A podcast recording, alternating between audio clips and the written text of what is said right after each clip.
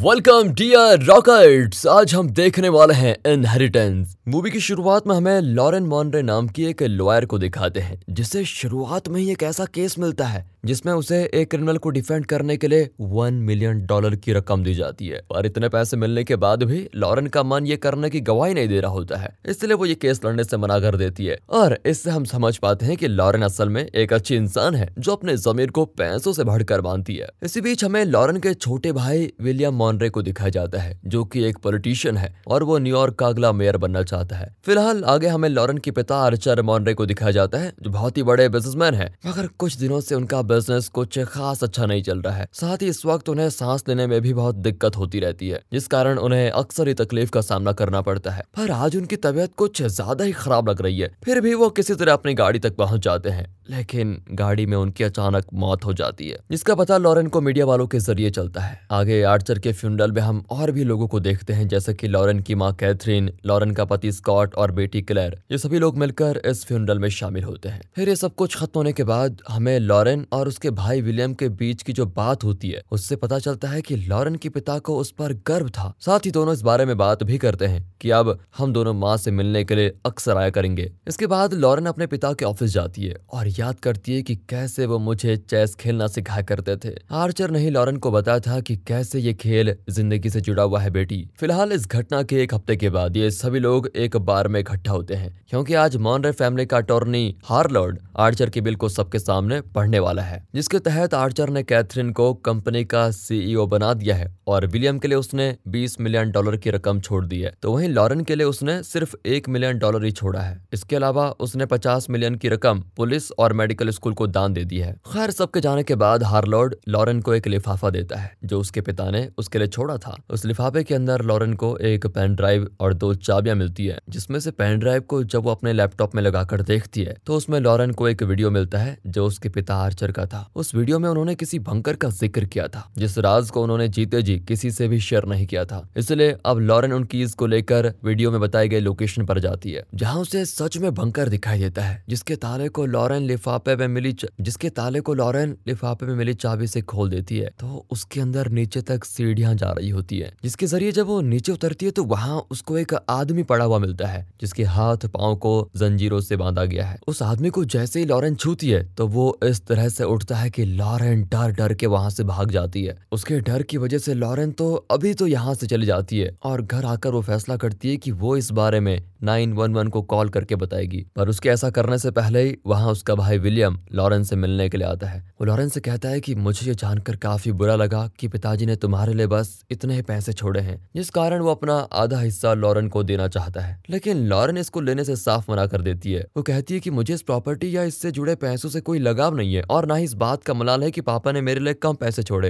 वैसे रॉकेट्स, अगर आपको किसी चमत्कार की वजह से ये 20 मिलियन डॉलर मिल जाए तो आप उससे कौन सी ख्वाहिश पूरी करोगे कमेंट करके बताइएगा। क्योंकि आपके कमेंट्स पढ़ने में मज़ा बहुत आता है। तो कहानी में आगे हम लॉरेन को उसके पति, स्कॉट के साथ देखते हैं। वो लॉरेन से पूछता है कि आजकल तुम मुझसे कुछ छुपा रही हो, कुछ परेशान लगती हो। अगर कोई चीज़ तुम्हें परेशान कर रही है तो तुम मुझसे शेयर कर सकती हो। इस पर लॉरेन स्कॉट से कहती है कि देखो, ऐसा कुछ भी नहीं है। मैं बस कुछ वक्त के लिए अकेला रहना चाहती हूँ। इसके बाद यहाँ लॉरेन स्कॉट को बेफिक्र होकर घर जाने के लिए बोल देती है और स्कॉट उसकी बात मानकर चला जाता है। फिर लॉरेन अपने बचपन की फ़ोटो देखने लगती है, जिसमें वो अपने पिता के साथ होती है। अब लॉरेन को याद आता है कि कैसे एक बार उसकी आर्चर से लड़ाई हो गई थी, क्योंकि वो चाहता था कि लॉरेन उसके कुछ अमीर और गुनेगार दोस्तों का केस लड़े। मगर लॉरेन ने उस वक्त ऐसा करने से इनकार कर दिया था। ये उसने इसीलिए किया क्योंकि वो किसी भी गलत काम का केस नहीं लेती। अब अगले दिन लॉरेन एक गन लेकर उसी बंकर में जाती है, जहाँ पहुंचकर उसे वो आदमी सोते हुए मिलता है। इसलिए वो मौका देखकर उसके फिंगरप्रिंट्स ले लेती है, ताकि वो उसके बारे में और पता कर सके। इस कारण उस आदमी की आँख खुल जाती है और उसे जगता हुआ देखकर लॉरेन तुरंत उस जगह से निकल जाती है। फिर कुछ देर के बाद दोबारा से वो एक मास्क पहनकर उस आदमी के पास जाती है।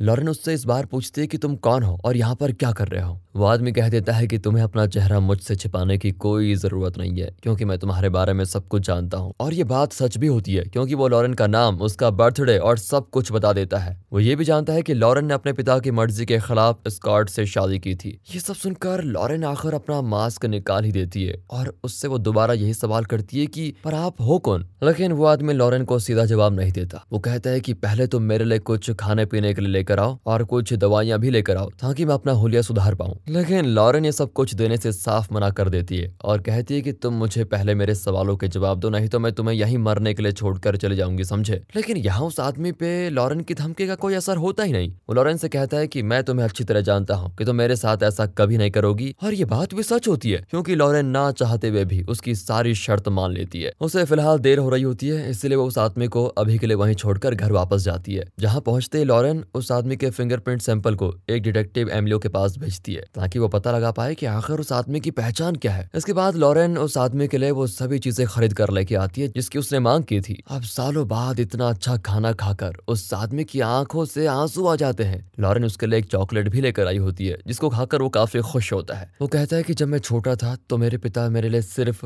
साल में एक बार ही चॉकलेट लाया करते थे। अब क्योंकि लॉरेन ने उसके कहने पर यह सब कुछ ला कर दे दिया तो वो उसे सबसे पहले अपना नाम मॉर्गन बताता है। आगे वो कहता है कि मेरी मुलाकात आर्चर से करीब तीस साल पहले हुई थी, क्योंकि हम दोनों की अच्छी आदतें एक जैसी थी। दोनों काफ़ी अच्छे दोस्त बन गए थे। जिन आदतों के बारे में मॉर्गन बात कर रहा होता है, वो असल में जुआ और लड़कियाँ होती है। उनकी दोस्ती इतनी अच्छी हो गई थी कि वो जल्द ही दोस्त से बिज़नेस पार्टनर बन गए। अब एक रात जब मॉर्गन और आर्चर एक पार्टी से काफ़ी ड्रिंक करने के बाद गाड़ी से घर की तरफ़ लौट रहे थे तो रास्ते में गलती से आर्चर ने एक अंजाम विक्टिम को कुचल दिया, जिससे उसकी मौके पर ही मौत हो गई। अब यहाँ मॉर्गन कहता है कि हमें पुलिस को कॉल करना चाहिए, लेकिन आर्चर उसे ऐसा करने से मना कर देता है, क्योंकि उसका मानना होता है कि ये होते हुए किसी ने नहीं देखा, इसलिए हम इस लाश को छुपाकर दफना देंगे। ये कहने के बाद आर्चर उसकी लाश को वहीं गाड़ देता है। ये देखकर मॉर्गन को कुछ ठीक नहीं लगता, और वो पुलिस को फ़ोन लगा देता है, पर उसे ऐसा करते हुए देखकर आर्चर मॉर्गन को मारकर बेहोश कर देता है। उस दिन के बाद अब तक मॉर्गन को आर्चर ने यहाँ कैद करके रखा हुआ है। इसके आगे मॉर्गन उसके पिता के कुछ और राज लॉरेंस से बताता है, जैसे कि आर्चर का सोफिया नाम की औरत के साथ भी नाजायज संबंध है। उसकी इस बात पर लॉरेन को विश्वास ही नहीं होता, और वो मॉर्गन से कहती है कि तुम झूठ कह रहे हो। मेरे पिता लाख बुरे थे, लेकिन ऐसा तो बिल्कुल भी नहीं थे। इस पर मॉर्गन उसे सोफिया के घर का पता देते हुए कहता है कि तुम खुद जाकर पता लगा लो। साथ ही वो लॉरेंस से ये भी कहता है कि तुम्हारे पिता के सारे राज हार्लोड को पता है। उसकी इन सब बातों से चिढ़कर लॉरेन बाहर आ जाती है, और वो तुरंत एमिलो को कॉल करके मॉर्गन नाम के आदमी के बारे में और पता लगाने के लिए बोलती है। फिर वो खुद मॉर्गन के दिए हुए पते पर जाकर सोफिया से मुलाकात करती है, जो लॉरेन के पूछने पर बता ही देती है कि मैं आर्चर्ड से क्लब में मिली थी। सोफिया से बातचीत के दौरान लॉरेन को वहाँ पर एक लड़की की तस्वीर नज़र आती है। उसके बारे में सोफिया से पूछने पर लॉरेन को पता चलता है कि ये उसके सौतेले भाई और सोफिया से हुए आर्चर के बेटे एलेक्स की तस्वीर है। जिस बात को लॉरेन बिल्कुल भी बर्दाश्त नहीं कर पाती और रोते हुए वहाँ से बाहर आ जाती है। यहाँ से वो अपनी माँ से मिलने के लिए जाती है, जो विलियम के इलेक्शन कैंपेन की तैयारियों में बिज़ी होती है। फिर लॉरेन कैथरीन से मॉर्गन के बारे में पूछने की कोशिश करती है। लेकिन कैथरीन इस नाम के किसी भी आदमी को नहीं जानती। इसी बीच वहाँ विलियम आकर लॉरेन से अपने इलेक्शन कैंपेन में आने की विनती करता है। क्योंकि सभी जानते हैं कि वो कितनी अच्छी लॉयर है। जिस कारण लॉरेन के वहाँ पर आने से विलियम को लोगों का अच्छा सपोर्ट मिलेगा। फ़िलहाल अभी तो लॉरेन के दिमाग में कुछ और ही चल रहा होता है। इसलिए वो विलियम की बातों को टालकर मॉर्गन से अपने सवालों के जवाब जानने के लिए जाती है। और उससे उस जगह के बारे में पूछती है, जहाँ आर्चर ने उस आदमी की लाश को दफनाया था। यहाँ मॉर्गन फिर उसके सामने एक शर्त रखता है कि अगर तुम मुझे भी अपने साथ ले चलोगे तो मैं तुम्हें वो सब जगह दिखाऊँगा। मॉर्गन की इस बात को भी लॉरेन को मानना ही पड़ता है। और जब मॉर्गन उस बंकर से बाहर आता है तो इतने सालों के बाद वो खुली हवा में सांस लेकर काफ़ी खुश होता है। इसी बीच लॉरेन को उसके पति स्कॉट का कॉल आता है। वो लॉरेन से पूछता है कि आखिर तुम इस वक्त कहाँ पर हो? लॉरेन जवाब देती कि देखो, अभी तो मैं किसी काम में बहुत बिज़ी हूँ, इसलिए काम खत्म करके जल्द ही वापस आऊँगी। फिर फ़ोन कट करने के बाद लॉरेन मॉर्गन को उसकी बताई जगह पर लेके जाती है जहाँ मॉर्गन की बताई जगह पर खोदने पर लॉरेन को एक इंसानी स्केलेटन यानी कि कंकाल मिलता है। इससे अब यह साफ़ हो चुका है कि मॉर्गन ने लॉरेन को जो भी बताया, वो सब कुछ सही है। हालाँकि वो मॉर्गन को वापस लाकर फिर उसी बंकर में कैद कर देती है। जिस दौरान मॉर्गन लॉरेंस से रोते रोते विनती करता है कि, प्लीज़, तुम तो मुझे कैद मत करो, तुम तो मुझे छोड़ दो। मैं अपनी ज़िंदगी के बचे हुए पल अच्छे से जीना चाहता हूँ। यहाँ मॉर्गन शेयर करता है कि इस जगह बंद रहने की वजह से मैं अपनी माँ को भी आखिरी बार नहीं देख पाया। साथ ही वो वादा करता है की मैं तुम्हारे परिवार के इस राज के बारे में किसी को भी कुछ नहीं बताऊँगा। लेकिन उसके इतनी विनती करने के बावजूद भी लॉरेन उसे आज़ाद कर नहीं सकती, क्योंकि इस राज की वजह से लॉरेन के परिवार को बहुत खतरा हो सकता है। इसलिए वो उल्टा मॉर्गन से माफ़ी मांगकर उसको वहीं बंद करके चली जाती जाती है। फिर वो अपने भाई विलियम से जाकर मिलती है, जिसे वो एक केस का बहाना करके पूछती है कि अगर किसी को तुम्हारे किसी सीक्रेट का पता हो तो तुम उसे रोकने के लिए क्या करोगे? यहाँ उसकी इस बात का जवाब देते हुए विलियम कहता है कि अगर कोई मेरा सीक्रेट जानता है और उसके बाहर आने से मेरी ज़िंदगी उथल पुथल हो जाएगी तो मैं बिना सोचे समझे उस आदमी को मरवा कर कहीं गायब करवा दूँगा। अब क्योंकि लॉरेन दिल की बहुत अच्छी होती है, इसलिए वो एक बैग लेकर मॉर्गन से मिलने जाती है, जहाँ वो उससे कहती है की अगर मैंने तुम्हें यहाँ से आज़ाद कर दिया तो तुम मुझसे वादा करो कि हमेशा के लिए यहाँ से तुम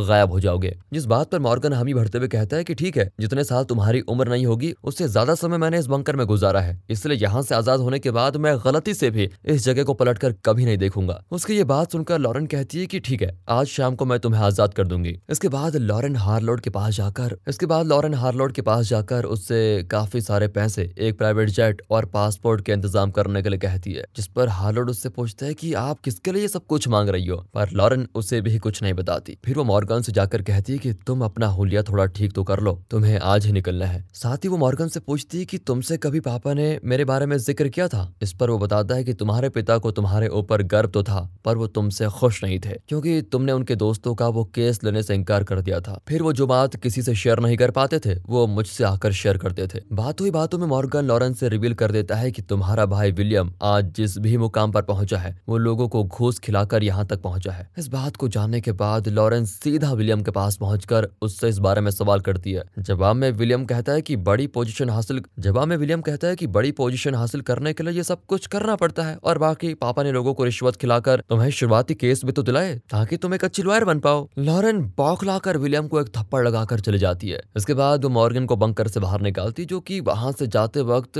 चेस की गोट को अपने पास निशाने के तौर पर रख लेता है। फिर वो बाहर आकर खुली हवा में पहुंचकर बहुत खुश होता है। अब लॉरेन उसे लेकर प्राइवेट जेट पर जाती है, जहाँ हार्लोड मॉर्गन को उसका पासपोर्ट देता है। साथ ही बताता है कि तुम्हारे अकाउंट में इतने पैसे जमा करवा दिए गए हैं कि उनसे तुम अपनी पूरी ज़िंदगी आराम से काट सकते हो। लॉरेन मॉर्गन से कहती है कि तुम कभी भी यहाँ वापस दिखाई मत देना, जिस चीज़ का मॉर्गन उससे वादा कर देता है कि मैं कभी ऐसा नहीं करूँगा। और फिर वो जेट में बैठकर चला जाता है। खैर, इसके बाद लॉरेन फिर से उसी बंकर में जाती है, जहाँ बेड के नीचे उसको एक इंजेक्शन की शीशी मिलती है। लेकिन वो उसे ये सोचकर नजरअंदाज कर देती है कि अब तो सब कुछ निपट चुका है। इसी दौरान एमलियो मॉर्गन की एक फ़ाइल लॉरेन को भेजता है, जो लॉरेन से मिलने आई उसकी माँ कैथरीन को मिल जाती है। यहाँ लॉरेन कैथरीन पर उसकी चीज़ें छूने के लिए गुस्सा भी करती है, पर कैथरीन उल्टा उस फ़ाइल से एक फ़ोटो निकालकर लॉरेन को दिखाते हुए सवाल करती है कि आखिर तुम्हारे पास कैटसन की फ़ोटो कहाँ से आई और ये क्या कर रही है? जिस पर लॉरेन उसे बताती है की ये कैटसन नहीं, ये तो मॉर्गन है, जिसे आर्चर ने पिछले तीस साल से एक बंकर में कैद करके रखा हुआ था। और फिर यहाँ आती है असली कहानी सामने। कैथरीन बताती है कि असल में इस आदमी का नाम कैटसन है, जो कि एक सीरियल किलर है। अब ये जानते ही, लॉरेन भागते हुए एयरपोर्ट पहुँचती है, जहाँ उसे हार्लोड और पायलट की लाश मिलती है। साथ ही लॉरेन को अंदाज़ा हो जाता है कि मॉर्गन कैथरीन को मारना चाहता है तो वो वापस भाग कर आती है, जहाँ कैथरीन नहीं होती। साथ ही उसका फ़ोन भी नहीं लग रहा होता है। साथ ही उसका फ़ोन भी नहीं लग रहा होता है। इसलिए कैथरीन को ये समझाते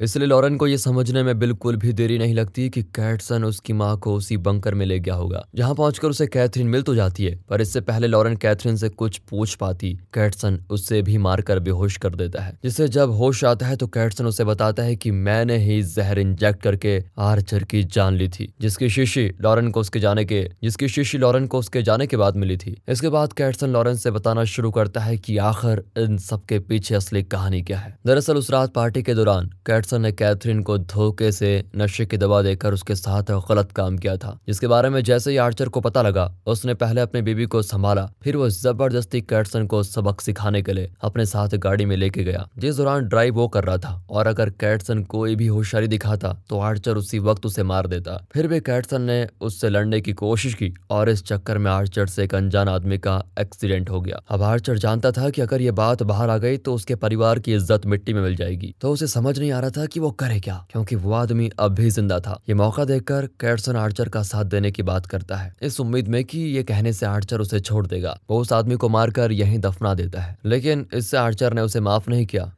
बस इस एहसान के चलते आर्चर ने उसको पुलिस के हवाले नहीं किया, बल्कि इस बंकर में कैद रखा, क्योंकि वो भूला नहीं था कि कैटसन ने कैथरीन के साथ क्या किया। अब जब कैटसन ये सब कुछ बता ही रहा होता है तो कैथरीन को आ जाता है होश। होश में आते कैटसन को उल्टा सीधा बोलने लग जाती है, इसलिए वो गुस्से में कैथरीन पर हमला करने की कोशिश करता है, जिस दौरान लॉरेन अपनी माँ को बचाने के लिए उससे भिड़ जाती है, और कैटसन उससे भी बुरी तरह मारता है। यहाँ आखिर में रिवील होता है की लॉरेन असल में आर्चर की नकली, बल्कि कैटसन की बेटी है मगर अब इन सभी बातों के लिए देर हो चुकी है, क्योंकि मौका मिलते है कैथरीन एक गन की मदद से कैटसन को जान से मार देती है, जो कि लॉरेन लेकर आई थी, और फिर माँ बेटी कैटसन की लाश समेत उस पूरे बंकर को आग लगा देती है, जिसके साथ ये मूवी यहाँ पर खत्म होती है। बाकी दोस्तों, अगर आपको स्टोरी अच्छी लगी हो, मूवी अच्छी लगी हो, एक्सप्लेनेशन अच्छा लगा हो तो लाइक कीजिए, चैनल को सब्सक्राइब। मिलते हैं अगली वीडियो में, तब तक के लिए गुड बाय। अपना ख्याल रखें, and finally, thanks for watching.